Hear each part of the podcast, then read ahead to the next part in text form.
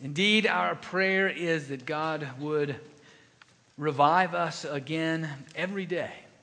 Revive us with that, that, that knowledge, that sense, that, that belief, that awareness, that feeling and in, in our depth of God's unbounded mercy and grace, His compassion, His uh, affection for us. Uh, that, that, as Paul said, that, that the, the height, the width, the depth, and the, the length of God would be known in our inner being. That which is unknowable, that we would know.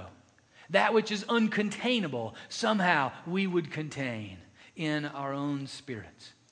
And what, as we've been walking through this journey home, we've come over and over again to, to recognize that God has created us, created this world for us to be at home with Him, with one another, at home with ourselves. That was the very purpose of His creation. Yet we go our own way. We seek to create our own home instead of resting in the home God has for us. Our passage this morning is uh, one that where Jesus tells us a story that reminds us about how creative we are as humans, how creative we are in terms of trying to make our own home instead of resting in the home God has for us. And it's a wonderful reminder of God's abounding, unending delight and affection in you, in me, and in all who He seeks to welcome home at any time and any place. I invite you to turn to Luke chapter fifteen. We'll start with verse eleven. It's on page eight fifty in your pew Bible, or you can follow along in your own Bible or whatever form uh, that you have the scriptures in. And we'll start with chapter fifteen, verse eleven. Let's pray together.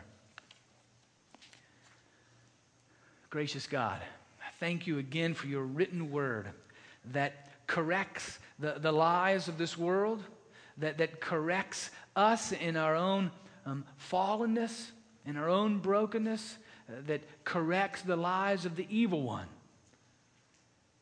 Open, indeed, our very hearts to receive from you this word of truth, of your very character. Feed our faith. In the name of Jesus we pray. Amen.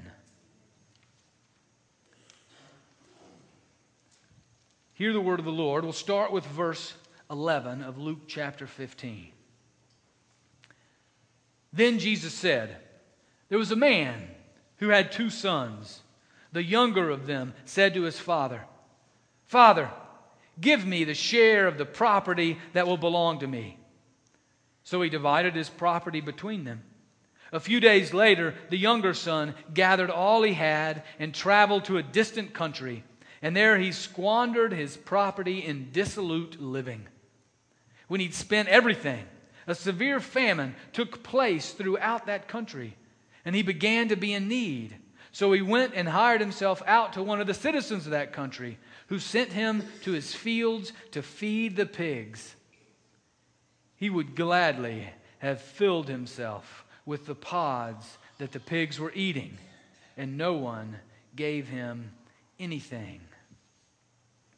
Now let's just camp out here for a little bit with this uh, younger son. And we, we see how he's uh, the classic example of one who's seeking to make his own home.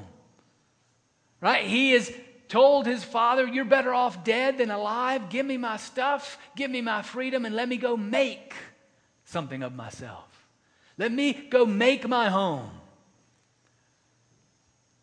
Classic example of one who wants to create his own home, and yet it flops.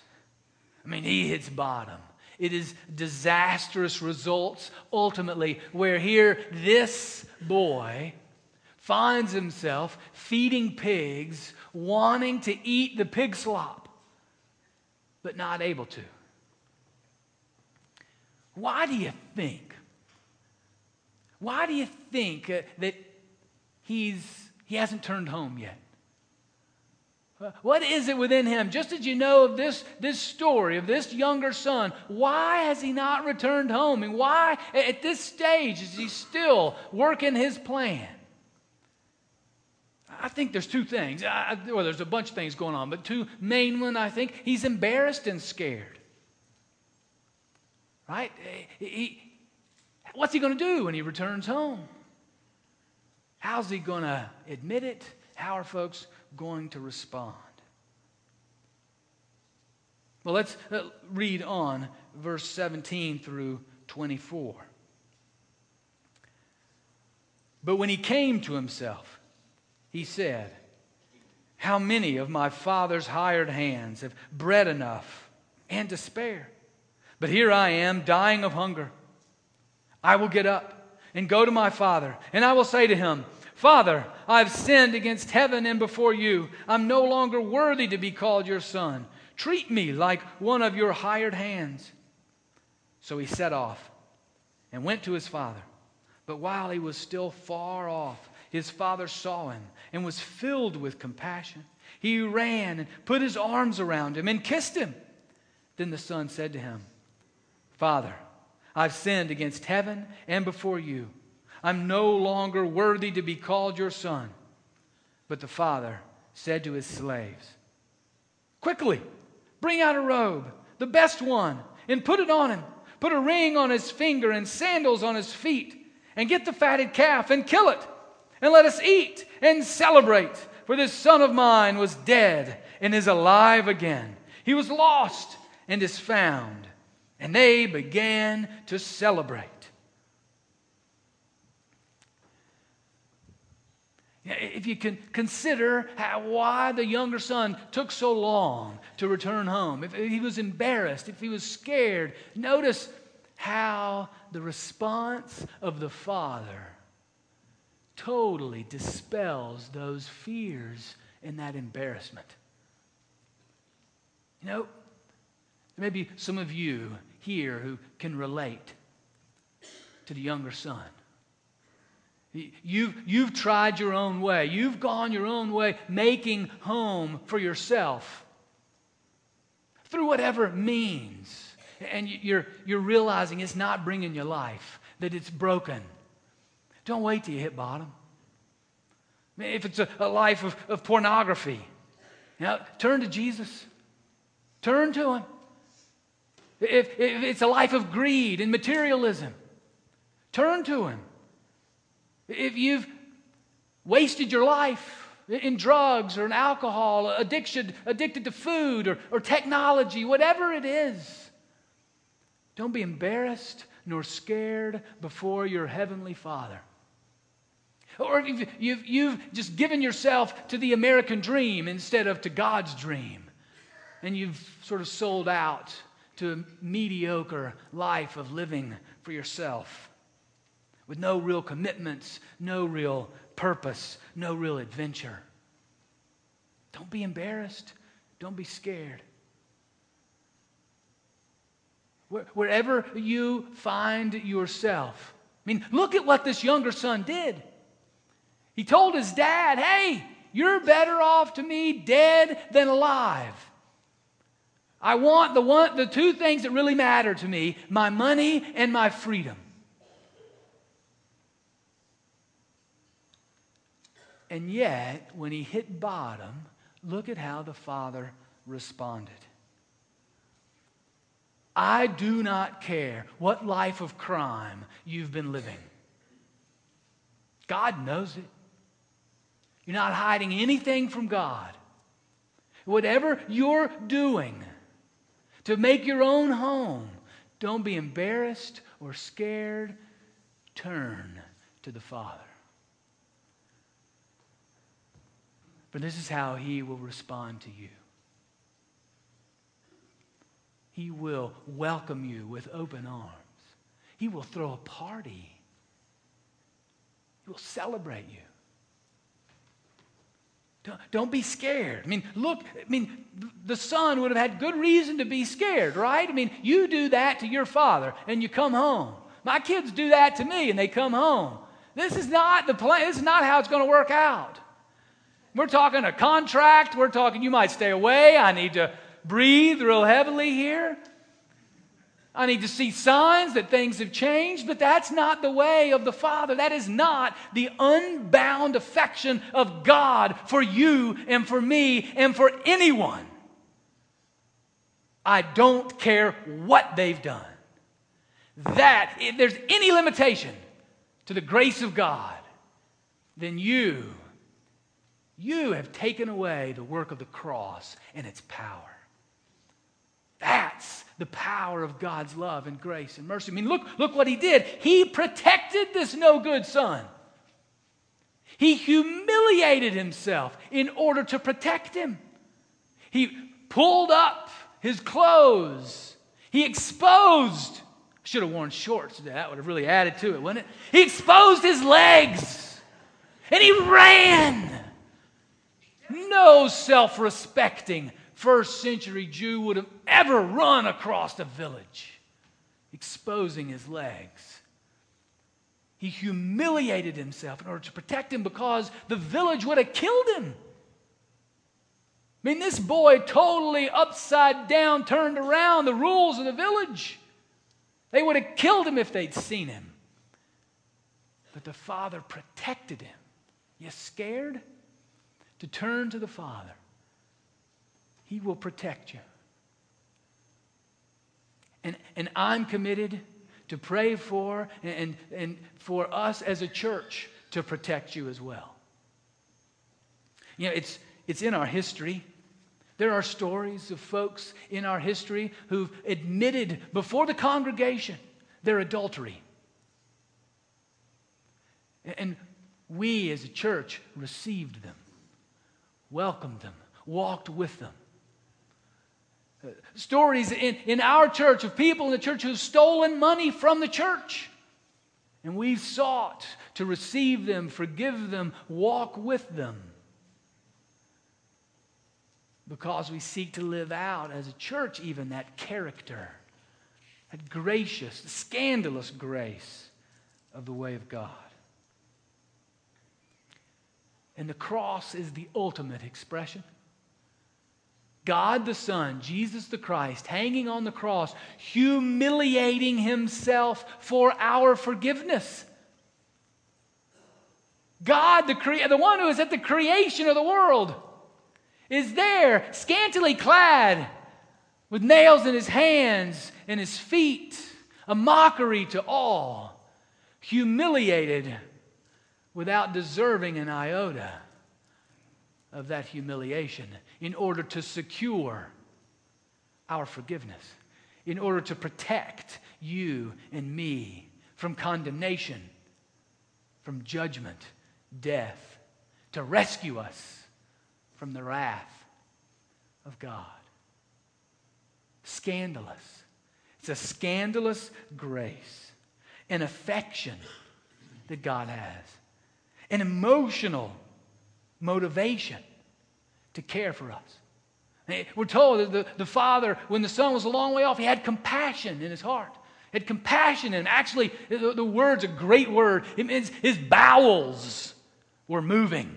It's different than how we think of bowels and moving. In the first century, that means it's really a deep compassion.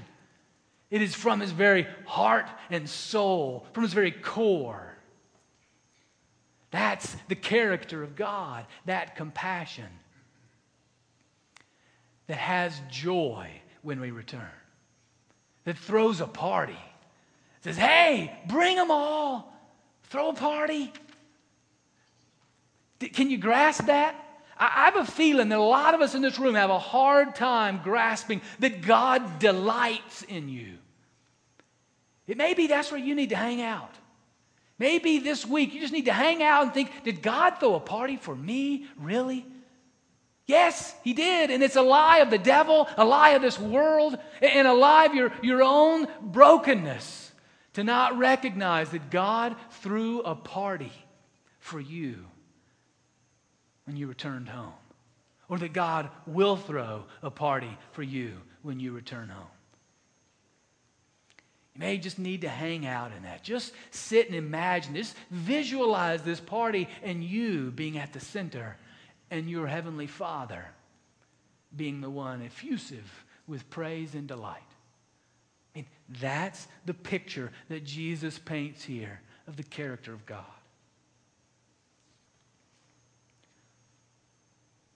Now, let's, let's continue reading this, uh, this story that Jesus tells us.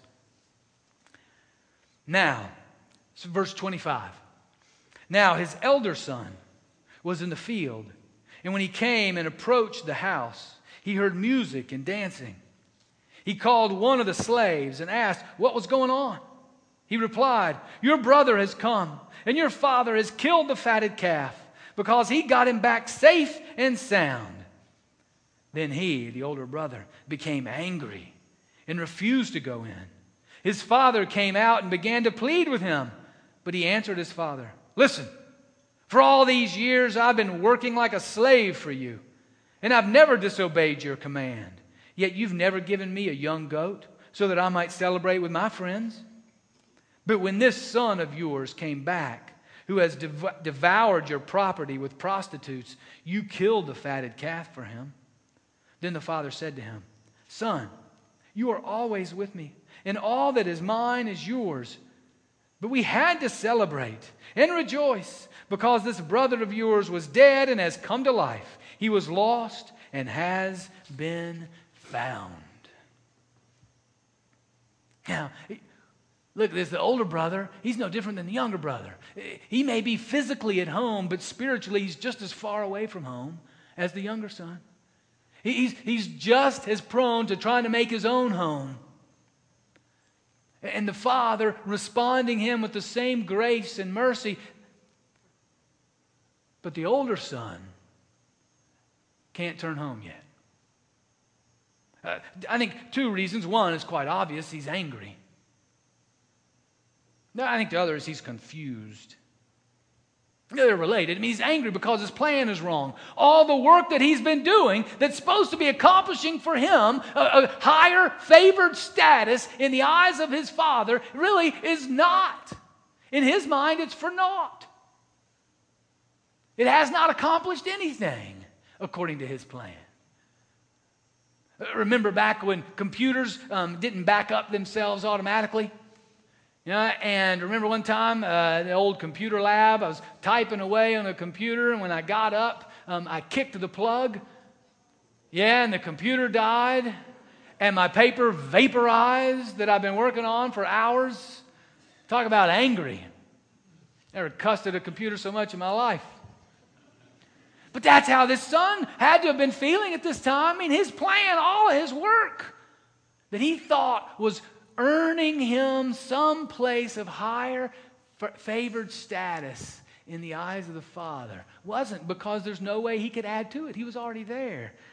But he refuses to see that. He's confused because he's wondering, now wait a minute, what's this work all about? I mean, the younger son has just messed up his life. It has messed up his plan. The Father receives all who come to him, no matter how messed up they are. The Father loves him and me equally without condition. He, he can't receive that at this moment. He's unable to trust his Father. Does his Father really have that kind of love for him? I mean, it goes so much against the grain of the way of his life. The very plan that he's been working, the home that he's been making for himself. He doesn't know, the older son, he doesn't know if he can trust his father nor love his younger brother. The older son is caught in this vicious cycle of the cycle of works. That what he does and accomplishes is what then gives him significance and then earns the Father's love. You know, I had a, um, a great little email interaction uh, with a member of the congregation a couple of weeks ago who's just saying, you know, I don't feel like I deserve God's mercy. And, and as I sat with that a moment and wondering how to respond, I thought, they're right. They don't. They don't deserve God's mercy. By very definition. You don't deserve God's mercy. You, you receive God's mercy. It is the, the goodness, the blessing, the benefits of God that come to us because we don't deserve them.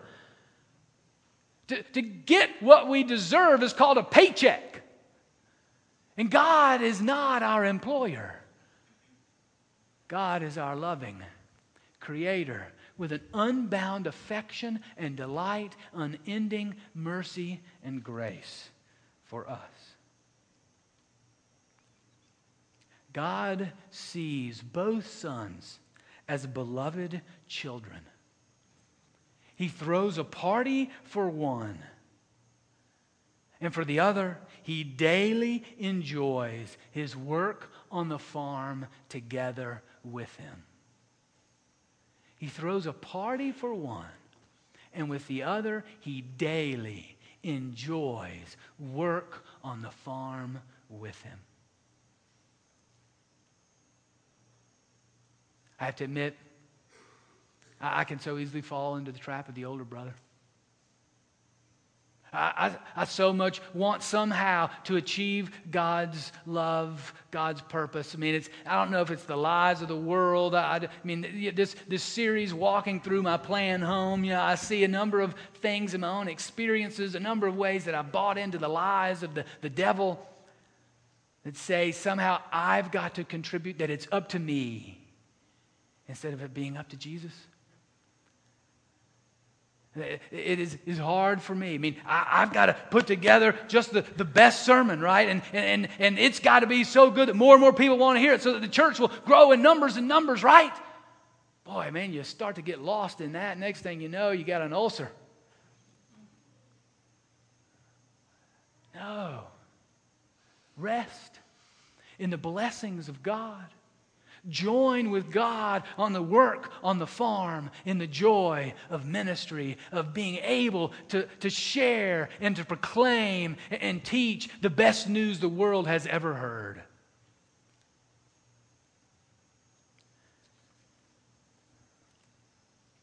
With whom do you relate? That's the question this week as you, as you continue to look at this particular story of Jesus. You know, with, with whom do you, how do you relate to the younger son and the older son? What gets in your way from truly receiving and believing that God has an unending affection for you? That he delights in working with you on the farm every day? What prevents you? What lies do you believe? What personal experiences have, have so scarred you? What, what lies of the evil one do you, do you take in?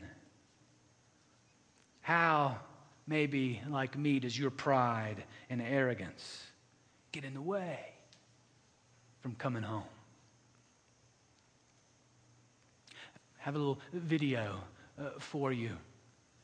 And invite you to watch, to reflect on those. What are the things that hold you back from coming home and receiving that love and blessing and the party of the Father?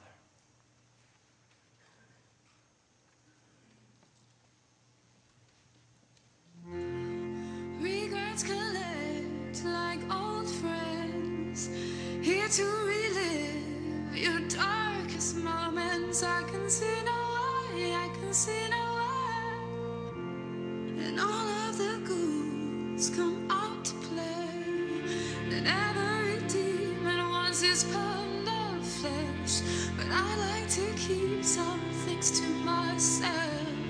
I like to keep my issues drawn. It's always darkest before the dawn, and I've been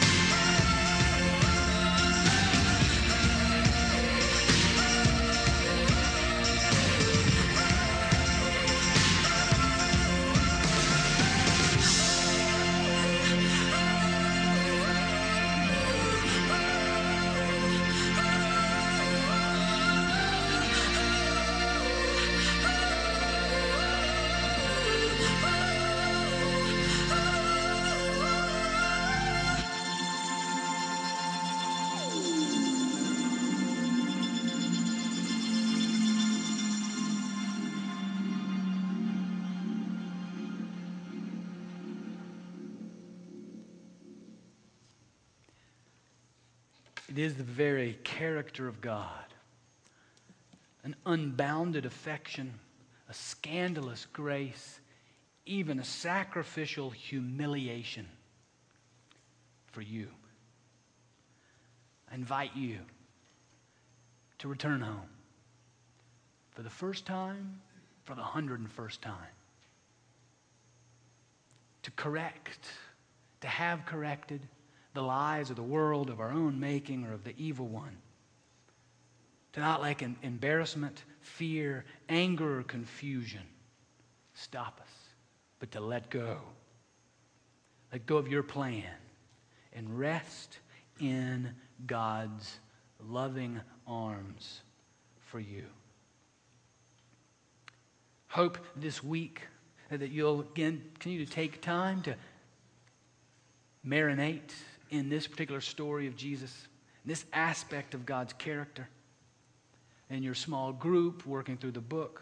And as well, you'll see in the book, you'll see in your bulletin, a prayer experience that's this available this week for you to take an hour to continue to be led through a time of focusing our attention, being uh, having our minds renewed in the scandalous grace of your loving Heavenly Father. Amen.